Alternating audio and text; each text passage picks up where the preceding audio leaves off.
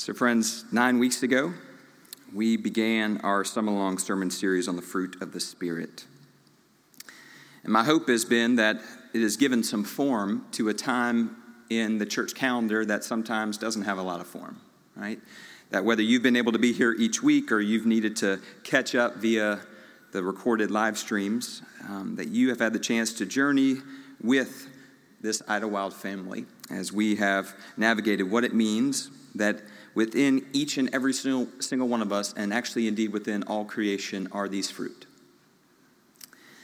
I was spending some time hanging out with the Potter family uh, last Sunday afternoon, and I got to hear Blythe recite that passage from Galatians from memory. Uh, my hope is that, that maybe, perhaps, that has become a part of your memory as well. It could be a reminder, not just this summer, but as we move forward, of what it is that we bear within us that God is calling us to bear in the world. Now, this all began, of course, with the story from the beginning of Acts 2. We're going to read from verses 37 through 47 in just a moment. They might be up on the screens already there. Um, but before we get to that, we need to remember what we celebrated together on May 23rd of this past year. We celebrated the day of Pentecost.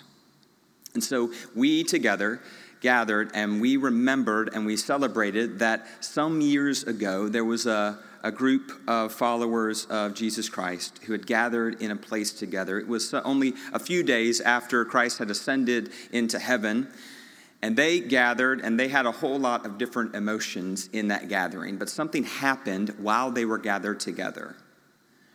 Acts 2, at the beginning of this chapter, it tells us that as they were gathered together, there was a rush of wind. It, it, sounded like a violent wind that swept into the place where they were gathered. And something began to happen amongst them. Each of them began to speak in a language that wasn't their own, but it, it could be interpreted clearly by everyone. So that, that at that gathering, on Pentecost, there were people speaking in tongues that were not their own. They were hearing in tongues that were not their own. It could be understood perfectly. Can you imagine being a part of that gathering, a part of that story? People were left in awe. They were left in fear. They were left with questions. The chief one amongst them was, What does this mean? It's the question that the early church had to ask when this thing they couldn't understand happened to them in their gathering.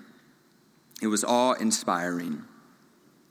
Some chalked it up to God's work amongst them, others chalked it up to them being early morning drunk. Others jeered and said they are drunk on new wine.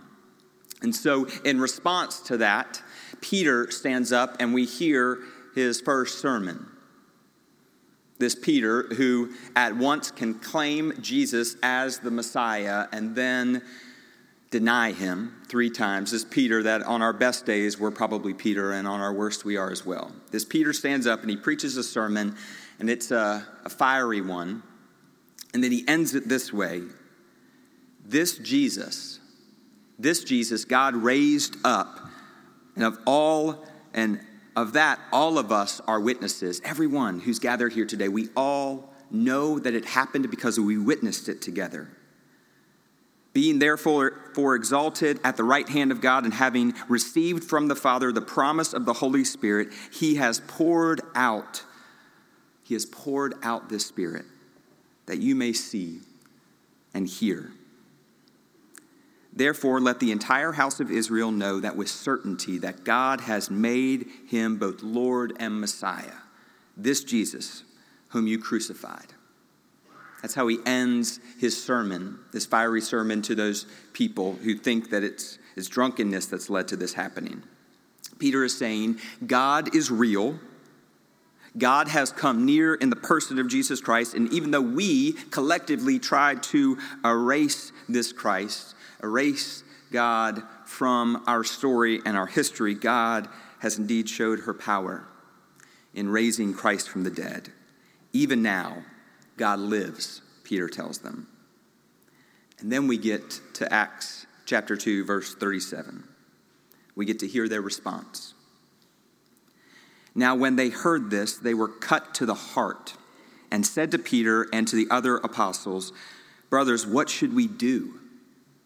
Peter said to them, Repent and be baptized, every one of you, in the name of Jesus Christ, so that your sins may be forgiven. And you will receive the gift of the Holy Spirit. For the promise is for you, for your children, and for all who are far away, everyone whom the Lord our God calls to him. And he testified with many other arguments and exhorted them, saying, Save yourselves from this corrupt generation. So those who welcomed his message were baptized, and that day, about 3,000 people were added. They devoted themselves to the apostles' teaching and fellowship, to the breaking of bread and the prayers. Awe came upon everyone because many wonders and signs were being done by the apostles. All who believed were together and had all things in common. They would sell their possessions and goods and distribute the proceeds to all as any had need. And day by day, as they spent much time together in the temple, they broke bread at home and ate their food with glad and generous hearts, praising God and having the goodwill of all the people. And day by day, the Lord added to their number those who were being saved. Beloved, the grass withers and the flower fades, but the word of our Lord endures forever. Amen. So, in the response to the proclamation of the good news of God that Peter gives to these people, the response is a question. We don't hear it in the text, but, but it is asked What should we do? And the answer is be baptized, Peter says. Mark yourselves with this change that you know has happened in the world, that we have seen happen and we have attested to you. Mark yourself with the change, the transformation. The good news that has, has been proclaimed to them in verse 39 is that the promise of God is for them, but it's not just for them, it's also for their children. And indeed, it is for everyone near and far. It is it is the good news for everyone that God calls to God. Do you notice how inclusive that good news is? No one's left out, everyone's invited. That's the good news that resonates with the people of God in that moment. So that many are baptized. Indeed, 3,000 are added to their number that day. Everyone whom the Lord has called. And we get a glimpse of that this day. And in hearing this proclamation from Peter and in being baptized, they continue to ask, How are we to faithfully respond? And the scripture says that they did a number of things. The first is that they devoted themselves. Do you hear that? They devoted themselves first to the apostles' teachings. As the scriptures were open to them, they decided that learning from Holy Scripture, having it proclaimed to them, was something that they would devote their lives to. But they also devoted themselves to something else fellowship. Verse 42 says they devoted themselves first to the apostles' teachings, then to fellowship, uh, to the breaking of bread. They gathered around table together, and then they finally prayed together. They devoted themselves to being a people of prayer. And what happens next is inspiring stuff.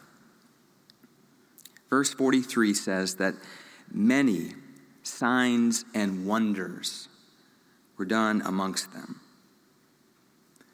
Many signs and wonders were done amongst them, and the response to these signs and wonders by the gathered people is that awe came upon everyone. Now, here's the thing, beloved. We don't get the specifics of the signs and the wonders that have taken place, but we do get the collective response of the, of the people of God, and it is awe. There's no need to explain. They simply sit back and they understand in that moment the awesome power of God at work in their lives and in the world. Can you imagine being a part of that story, a part of that scene? Can you imagine hearing Peter's sermon and being so inspired that you wanted to be baptized, that you wanted to gather and devote yourself to, to teaching and to fellowship and to breaking bread together and to prayer? Can you imagine how inspiring that must have been that awe would fall upon each and every single one of us? Beloved, when we truly have an experience of God as these people did in Acts 2, awe is the right and faithful response. And while we don't know exactly what it is that happened amongst the Christ followers, we do know this that whatever happened was powerful for them. It was transformational for them and it was awe inspiring. And because of that, things begin to shift, first within them and then in the community around them. Scripture says because of this experience, they become more generous. They become more concerned with their community, the community around them they start spending a lot of time together, making fellowship a priority in their calendars amongst all the other things. Can you imagine all the other things they need to do? And yet they make it a priority. They decide they're going to eat meals together. They seem to understand that something happens around the table that can't happen anywhere else. And then scripture says this they praise God together. They lose themselves in song and in prayer and in meditation. The Spirit of God, which had made itself known on the day of Pentecost, started to do something in their community the Spirit of God, as they start to do all these things, become more generous, they, they start spending a lot of time together, they start eating meals together, they start praying together and praising God together. As they start doing this, Scripture says that people begin to be drawn to them. Something about what they are doing and the way in which they are being community is invitational to people outside of that community. The Spirit connects them as a body with people who need the message of the good news. God did this, the Spirit did this, not so that that group might be glorified, but so that all might experience the transformational power of God at work in the world. God did it so that people might experience transformation, the people themselves in that community, but then so that the community around them might be transformed. God, God doesn't give the gift of the Holy Spirit to the people of Pentecost just so that small group of early followers might be transformed, but so that the whole community the whole world might experience it. As the mystic John O'Donohue says, the, the gifts that are given to us as individuals are not usually meant for us alone, but are actually for the community and to be offered. Can you imagine being a part of, of a community like that? The one that, that we hear the author of Luke Acts write about this many years later. Can you imagine being a part of that story?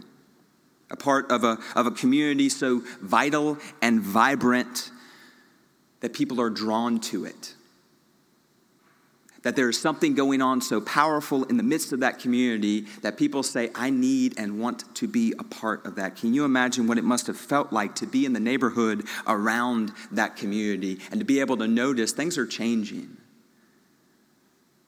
There's something happening there. I haven't walked through the doors of that place, although I've driven past it a thousand times, but I need to go and see what's happening.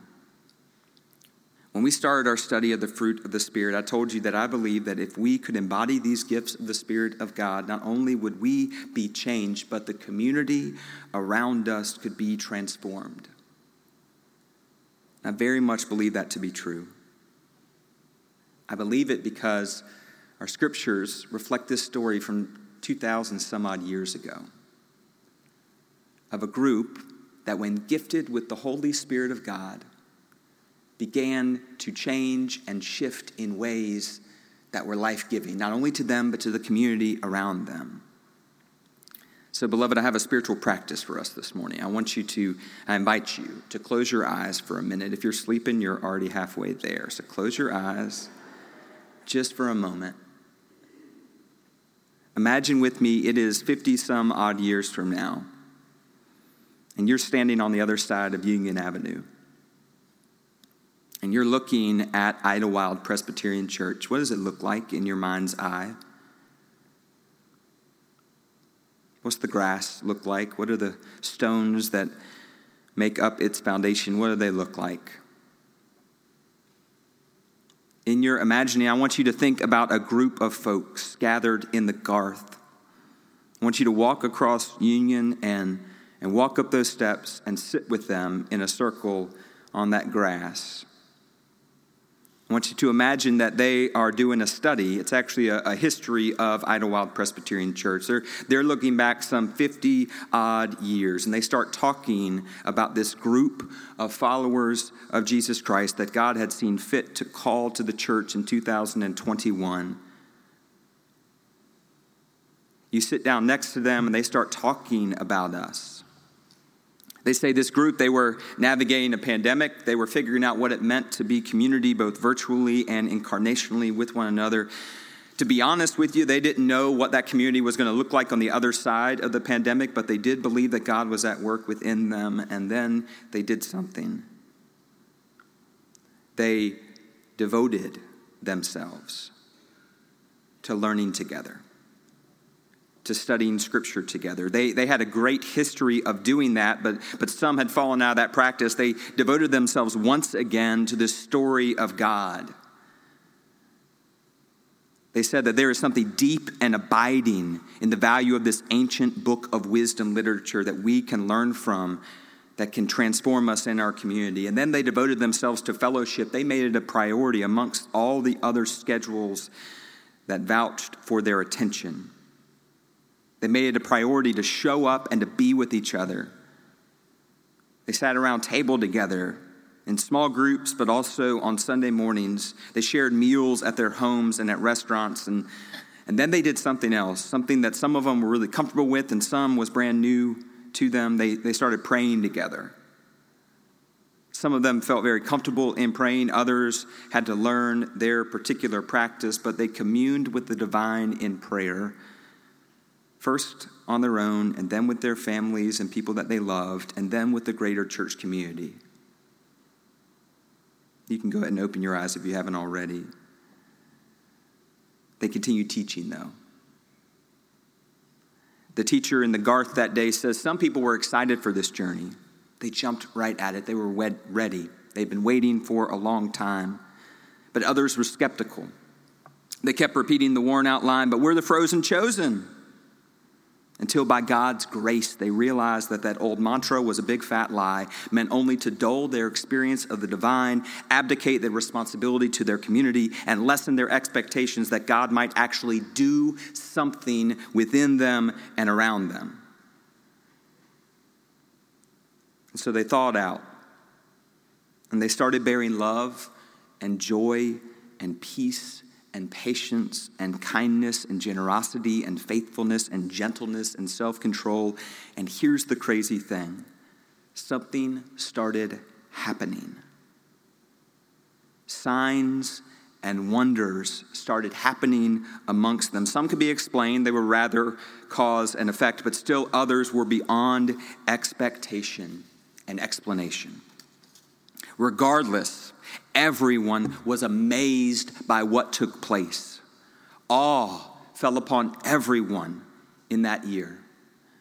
And they realized that the promise was for them, but not just for them, it was for their children and for everyone to whom the Lord God had called. What does this place look like in 50 years? In your mind's eye, has it changed? Has it been transformed? Beloved, can you imagine being a part of the story that is told some 50 odd years from now? Because you can be. It's the invitation of the Spirit of God to you and to me this day. It's the invitation of that spirit rushing in like the rush of a violent wind. It's the invitation of, of hearing different voices, hearing them clearly. It's the invitation of a, a preacher emboldened from having seen resurrection happen, emboldened to, to call for people to be transformed and then to mark themselves as transformed. It's the invitation for you, it's the invitation for your family, it's the invitation of our church community. Can you imagine being a part of that story? The invitation of the very Spirit of God at work within us to recognize first that love and joy and peace and patience and kindness and generosity and faithfulness and gentleness and self control, they live within us. And we are called to bear them out into the world. Can you imagine the change that would happen in a community, within our community, when we commit to believing and bearing these fruit in the world? In the name of the Father, and the Son, and the Holy Spirit, one God, Mother of us all. Amen.